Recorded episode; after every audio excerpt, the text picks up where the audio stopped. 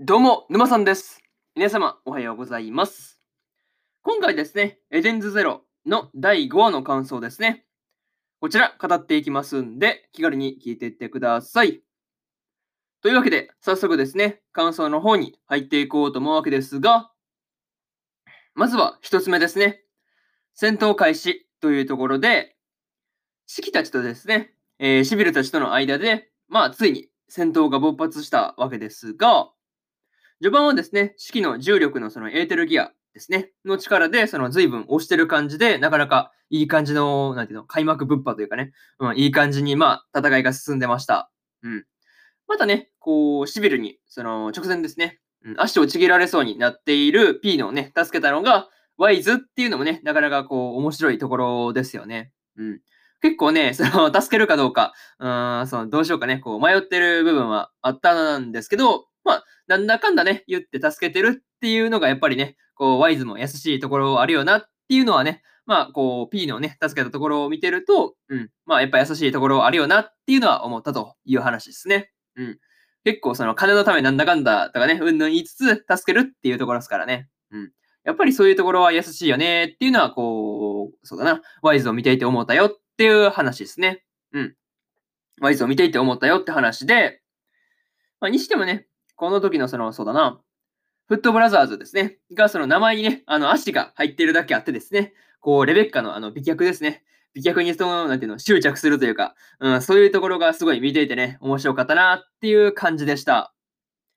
やっぱりね、こう、フットブラザーズはですね、今回その、カマセっぽい役回りだったわけですが、やっぱりね、それでもこう、レベッカにね、対して蹴りを打った時に、まあ、蹴りをね、放った時に、あの、壁をね、あの、あれだけこう、バカってへこませるね、うん、蹴りを、まあ、放てるっていうところだけでもね、こう、純粋に、やっぱりこう、強いよなっていう風に思ったりしました。うん。まあ確かにね、こう変な人だと思うんですよね。足に執着するところとかね。うん、そういう、そういうところを言ったらもう変態というかね、まあそういうところはね、あると思うんですよね。うん。でもその蹴りの威力に関しては本物というか、やっぱすげえなっていう風に感じましたという話ですね。うん。いや、純粋にすごいなっていう風に感じたよっていう話で、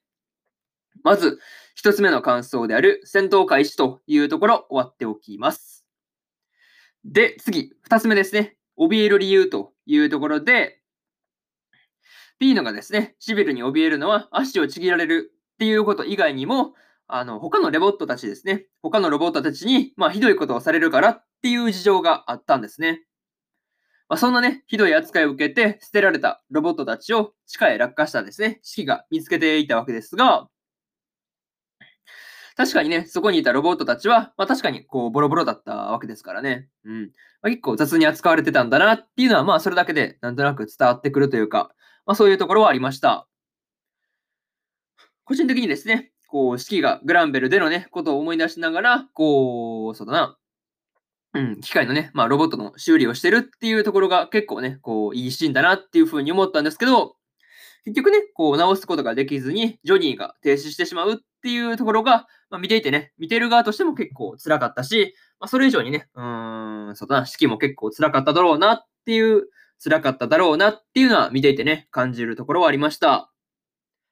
まあ、式がですね、こう、ロボットの国で育てられたっていうこともあるからこそ、こう、ジョニーたちをですね、まあ、ひどい扱いをしたシビルに対して、こう、怒りを覚えるというか、まあ、そういうのはすごい当然だなっていうふうに思ったりしました。うん。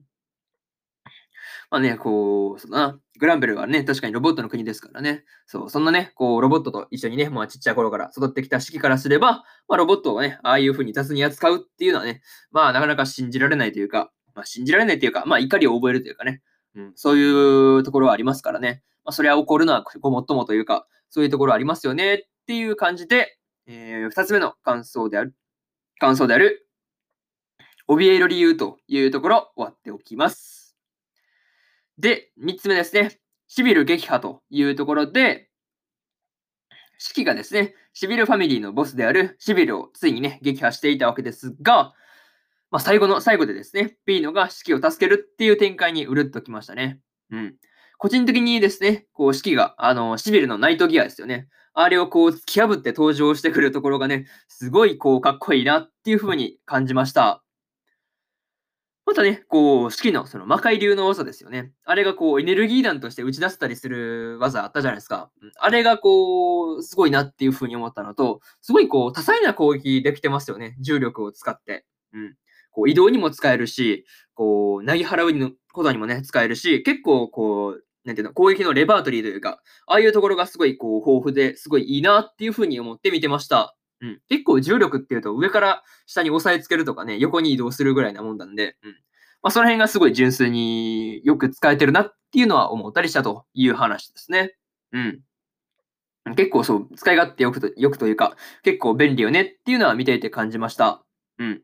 にしてもね、こう、シビルとの戦いで、四季が言ったですね、機械だって生きてんだっって言葉ですね。うん。これはこの直前のジョニーとのね、ジョニーとのそのこともあって、こう、本当に感動的な一言だったなという感じでした。まあね、えー、そこもすごい感動したんですけど、まあ、あの、戦いが終わった後のピーノへかけた、あのー、機械とかの、あの、機械とかじゃねえ、友達だろっていうのもね、こう、実に式らしいというか、うん、そういうところがね、めちゃくちゃ良かったなという感じで、えー、3つ目の感想である、シビル撃破というところ、終わっておきます。いや、なかなかすごかったっすよね。そう、式の結構名言連発というか、うん、そういうところがあったなっていう感じでした。うん。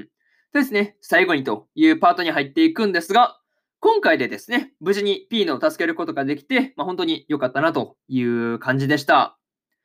またですね、こう、シビルの強化アームですよね。あれを作ったのは、あの、ワイズだったっていうのはびっくりだったんですけど、まあ、こう、そういうところを見てると、この時点でもね、こう、博士としての要素というかね、まあ、そういう、こう、機械を作ってなんかするみたいなね、うん、そういう要素は出てるなっていうふうに感じました。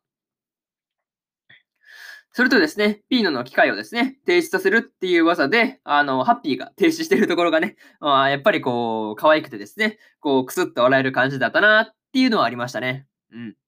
まあね、うん、そういうところをすごいね、ちょっとわ、なんかこう、くすっとね、笑える感じでよかったよっていう話を入れつつですね、えー、まあ次回でね、その元の時代に変えられるのかっていうところが、すごくね、まあ気になるというか、どうやって戻るんだろうっていうところですよね。うん。まあ、個人的にね、そこで、そうだな、ワイズもついてくるのかとかね、まあ、そういうところがすごい気になっているというところですね。うん。まあ、とりあえず、こんな感じで、エデンズゼロの第5話の感想ですね。こちら、終わっておきます。でですね、えー、第1話から第4話の感想は、それぞれね、過去の放送で喋ってますんで、よかったらね、過去の放送も合わせて聞いてみてくださいという話と、今日はね、他にも3本更新しておりまして、さよなら私のクラマーの第6話の感想と、真っ白の音の第7話の感想、そしてですね、大の大冒険の第32話の感想ですね。この3本更新してますんで、よかったらこっちの3本もね、聞いてみてくださいという話と、えー、そうだな、えー、明日ですね、明日は3本更新するんですが、雲ですが何かの第18話の感想と、戦闘員派遣しますの第7話の感想、そしてですね、スライム倒して300年、知らないうちにレベルマックスになってました。の第6話の感想ですね。この3本ですね、1、2、3と更新しますんで、よかったら明日もですね、ラジオの方聞きに来てもらえると、ものすごく嬉しいですというところで、本日1本目のラジオの方終わっておきます。でですね、こんな感じで終わっておくんですが、えー、また次回の放送でお会いしましょう。それじゃあまたね。バイバイ。